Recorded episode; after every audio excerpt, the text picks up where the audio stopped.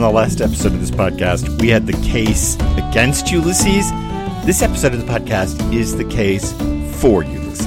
Hi, I'm Mark Scarborough. This is the podcast, Walking with Dante. We are slow walking through Dante's masterwork comedy, and we have been sitting with Ulysses in the eighth circle of hell, in the eighth of the evil pouches that make up that circle of fraud for a very long time. And we're about to take our leave of Ulysses, but not before one more episode. Last time we had the case against Ulysses. I built a case for exactly why he's in hell and why we shouldn't trust a word that he says.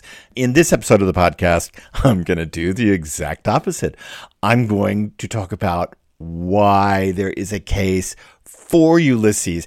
In the modern world, most critics have rejected the romantic reading of Ulysses, and all critics are at great pains to tell us, hey, Ulysses is damned. Well, hey, we all know it. And yet, he stands as one of the greatest sinners of hell. So we want to talk that through. And why is that the case? And why does Ulysses stand so far out from Inferno? Before we get there, let's read the passage one more time, one last time. Canto 26 of Inferno, lines 85 through 142. My translation, you can find it on my website, markscarborough.com or walkingwithdante.com. You can read along, you can drop a comment. Otherwise, one last time, Ulysses the bigger horn of the ancient flame began to quiver, murmuring as if it were affected by the wind, then shimmering its tip this way and that as if it itself were a tongue that could speak, it brought out its voice and said, when I left Circe, who'd kept me for more than a year at a spot not far from Gaeta, before Aeneas named it that, neither any affection for my son, nor any reverence toward my old father, nor the debt of love I owed to Penelope, which would have pleased her, could vanquish the ardor inside me that wanted to experience the wide world, including all the vices and heroics of humanity. So I set out on the deep open sea with only one ship and just such few companions who had not abandoned me. I saw one coast, then another, all the way out to Spain, even as far as Morocco, as well as the islands of Sardinia and the other islands that bathe in that sea.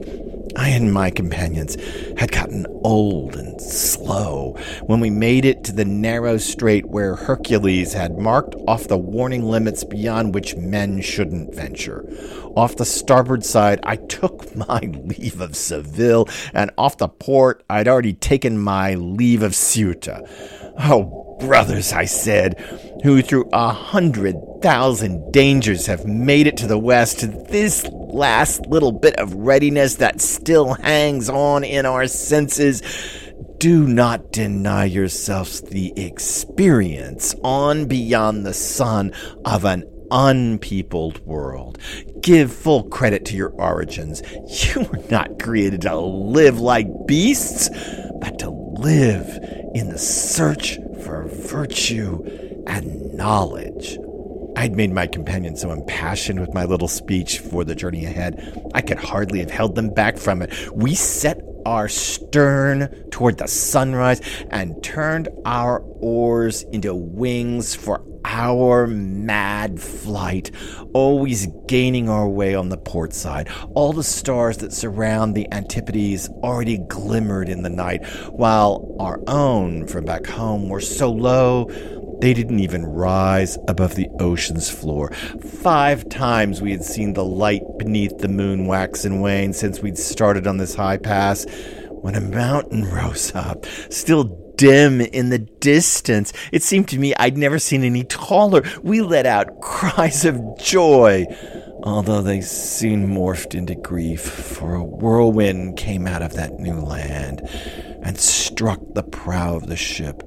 Three times it spun the ship around in all that water. At the fourth, our stern reared up to a height, and the prow went plunging down as it pleased another, until the sea shut tight over us. So, as I said, this episode is all about the case for Ulysses. Why does his speech give me, and I hope you, goosebumps. Why is it so wild in the text? Why does the canto end as it does? Why does Ulysses get the last words in this canto? What is going on here? And why has Ulysses caught the imagination of so many critics until this is the most remarked upon passage in all of Dante's comedy? Well, let's talk it through. First, his monologue, his speech must have an interpretation. You will notice how airtight it is. Where is the pilgrim's reaction? When Francesca does this, the pilgrim faints. When Nicholas III does this with the simoniacs, the pilgrim grows in wrath. Where are the reactions from the pilgrim in this? Where's Virgil's reaction? Where's anybody's reactions? Where where are they? Back with Farinata, we could gauge the pilgrim. We could even gauge Virgil standing way back behind Farinata and Cavalcanti. Here we stand hearing it as the pilgrim did, and we are given no other clues or cues except those that occur inside the speech. So the speech itself is so tight that in order to make any sense of it, we have to get inside of it. That's why it was so hard two episodes ago to do that podcast in which I tried to talk about the poetry of Ulysses' monologue without talking about any interpretation. Because frankly, the whole thing turns on interpretation, which means it is a glorious piece of poetry, a piece of poetry in which I'm not being winked at, in which I'm not being signaled, in which, in fact, I have to dig into it to figure out what it's all about. He's a Greek. Remember in the last episode of this podcast, in the case against Ulysses, I said one of the pieces against him is that he's a Greek and those dastardly Greeks did the Trojans in and Virgil and all that stuff. Well, after all, Ulysses is a Greek. If you remember back to Limbo, there were all those Greek philosophers who Dante couldn't know. Dante knows there's a great deal of learning lying back with the Greeks. There is a ton of knowledge that he knows about secondhand, but he doesn't know the actual Greeks themselves, and he doesn't speak Greek to know the philosophy, and it's not even available to him anyway.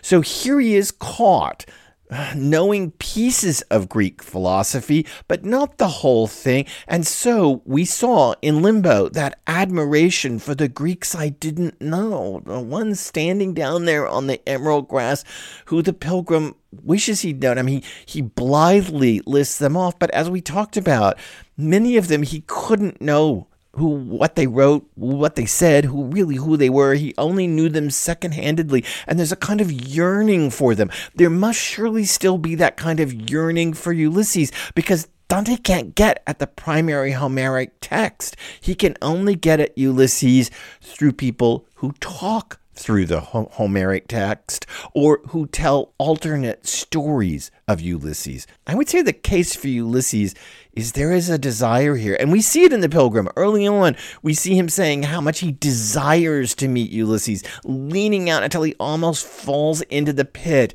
There has got to be so much yearning for this figure on the part of not only the Pilgrim, but the poet standing behind him. The third point in the case for Ulysses is the sheer originality of this story. Listen, this story doesn't come from anywhere except Dante's imagination. Yes, of course, it has bits of Ovid, it has bits of Horace and Virgil and Lucan and Statius. We've talked about this in the last two episodes of this podcast, but the overall arc of this story is Dante's. No one else tells this. No one else, has Ulysses sail out across the open Atlantic and come upon Mount Purgatory and go down in a whirlpool. This is Dante's vision. If you remember earlier in this canto, Dante said he had to figure out how to temper his genius with virtue or how to rein in his talent with virtue. This speech is that. It is gorgeous, poetic craft, unbelievable talent, all being wrapped around pieces from the writers Dante knows, Ovid, Horace, Virgil, Lucan, and Statius, and yet at the same time fully original and all completely held in control. Unlike those episodes with the metamorphosizing thieves, which seem to me constantly on the verge of falling apart, this monologue from Ulysses is original, controlled, it is never on the verge of falling apart. No wonder Ulysses stands out from the poem. Our fourth point in the case for Ulysses lies in his own phraseology. He says, We set our stern toward the sunrise and turned our oars into wings for our mad flight. Folle volo. It's that word, folle, our folly flight, our folly filled flight, our flight of folly. Folle. It's so crucial to getting this and getting why there is a case for Ulysses because we're going to look at the other times this word folly has occurred. It's occurred four times before us in Inferno, and it lies ahead of us once. Let's look at these four, well, four times in Inferno and the fifth time ahead of us. So, way back in Canto 2, I'm going to read them to you. Way back in Canto 2, when Dante is first saved by Virgil, Dante does his big bit of why, why, me?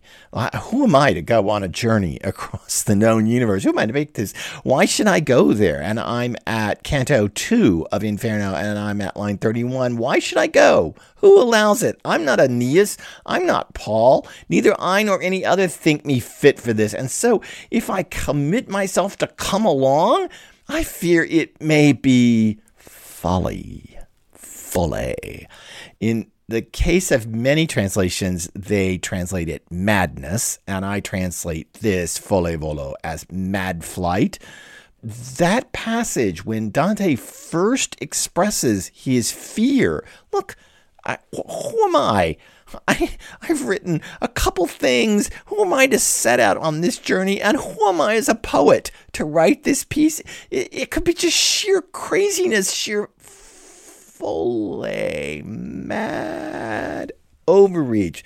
The term occurs again in Canto 8 I'm at line mm, 89 of Canto 8. We are standing in front of the walls of Dis. If you recall, there is an idea that Canto 8 restarts the poem and that we restart the poem a bit in a different way, slow down the pace of racking through the seven deadly sins, and the poem begins to change in fundamental ways. And Virgil and Dante are standing in front of the walls of Dis, and there are all these fallen angels blocking the path through through the gates of Dis on toward the heretics and Farinata and lower hell. At first, they seem to block them, and then they call Virgil forward. And they say, these angels, the fallen angels, to Virgil, You come alone. Let him, that is the pilgrim, be gone, who has so boldly made his way into this kingdom. Let him retrace his folle path by himself. Let him retrace his mad path, his reckless path, path, his crazy path. Let him take it by himself. This is clearly a reference to the journey. This is clearly yet another node of the pilgrim and perhaps the poet saying, oh, it's just madness. I mean, this whole journey is madness. And even the fallen angels recognize it as insane to go walking across the known universe. The term occurs again in Canto 12, starting at a about, uh, I'm going to start about line 46 of Canto 12. We are here coming down the scree filled slope past the Minotaur and down toward those who have been violent against uh, the other humans and violence against the property of other humans. We have the grand plunderers uh, like Attila, and we have great murderers all the way down to local highway robbers and others. So we have all these characters who, of course, we're going to meet in the River of Blood. And Virgil introduces it. He says, Fix your eyes below, for we draw near the river of blood that scalds those who by violence do injury to others. And then the poet seems to step out and say, O blind avarice and folle wrath. Foolish wrath, folly wrath, insane wrath. Notice that every time this term is used, it's about stepping over a boundary. Folly. The angels, the fallen angels are saying, what kind of mad, folly filled path is this this pilgrim is on? Dante himself says it may just be folly. This is stepping over the boundary of pure humanness. And then we get the term again. We get it in Canto 19 at lines 85 and following. This is Nicholas III, Pope Nicholas III, upside down in his hole amongst the simoniacs in the evil pouch of fraud. And he's making these predictions about Clement V is going to end up in hell on top of him etc. And then he, he gives this weird uh, prophecy that we talked about a lot. A new Jason shall he be, the one on whom we read in Maccabees, and even as the king indulged Jason, so the king of France shall deal with him. And he ends with this kind of wildly apocalyptic reference, Nicholas does.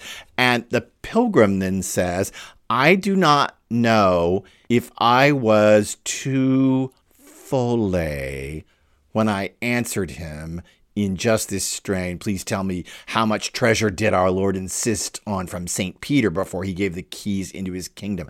I don't know if I was troppo folle, too foolish.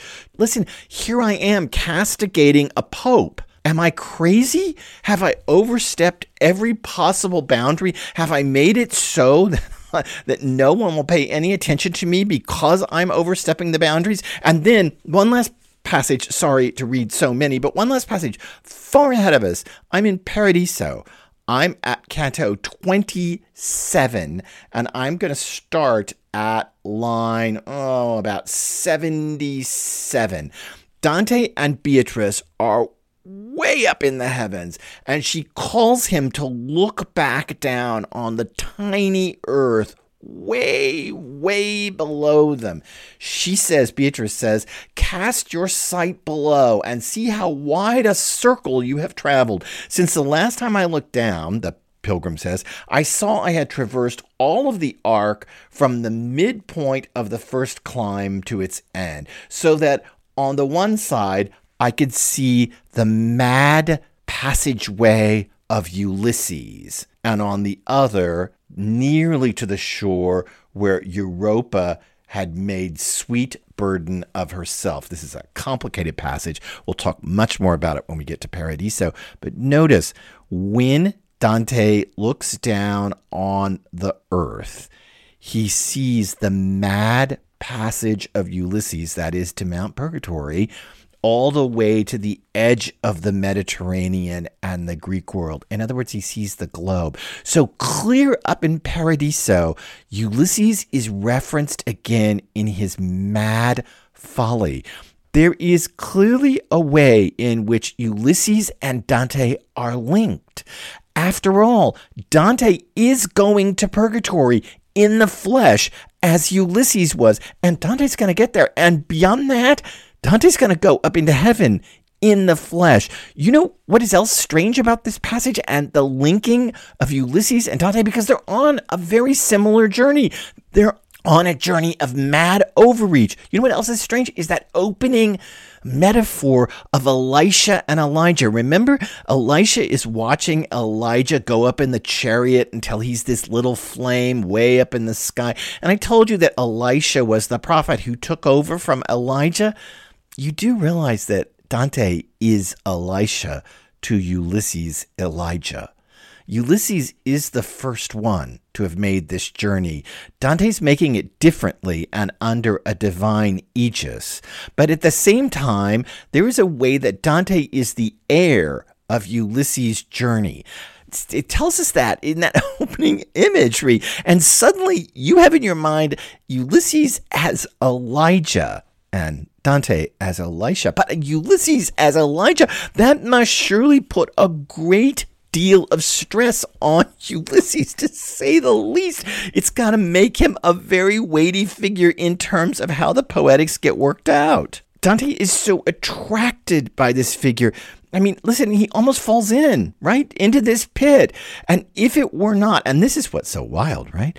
If it were not for the harrowing of hell, Dante the Pilgrim would have fallen in because he leaned so far into the pit. He says, Had I not grabbed onto a crag? Well, we know that hell, the crags of hell, the ruins of hell, are part of the harrowing when the earthquake shook hell. There is a way in which this journey and even the safeguarding of the pilgrim is part of a providential design to send him on the same journey that Ulysses here takes, but this time under a divine aegis. I can't can't say it better than Jorge Borges does. Borges says uh, this bit about Dante in his work Seven Nights, a series of lectures he gave, which were translated by Eliot Weinberg and published in English in 1984. Let me read you the passage from Borges in his Seven Nights lectures about Dante.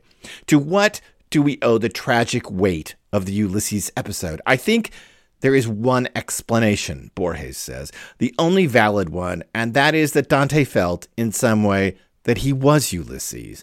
I don't know if he felt it in a conscious way. It doesn't matter. In some tercet of the Commedia, he says that no one is permitted to know the judgments of providence. Indeed, in several places. We cannot anticipate them. No one can know who will be saved and condemned, but Dante has dared through poetry to do precisely this. He shows us the condemned and the chosen. He must have known that doing so courted danger. He could not ignore that he was anticipating the indecipherable providence of God. For this reason, the character of Ulysses has such force because Ulysses is a mirror of Dante because Dante felt that perhaps he too deserved this punishment. Writing this poem, whether for good or ill, he was infringing on the mysterious laws of the night, of God, and of divinity. I couldn't say it better than that. That is exactly the linking of Dante and Ulysses, the overstep, the folly, the whole regard for this word folle, which comes up so loudly in the Ulysses passage. Dante may damn Ulysses, but we, his descendants, and I mean Ulysses' descendants, we can still celebrate him. He wants essentially what we want to know what can't be known. To put it in modern terms, Ulysses wants to peer into dark matter. He wants to see the black hole at the center of the Milky Way. He wants to harness quantum entanglement, or as Einstein put it, spooky action at a distance.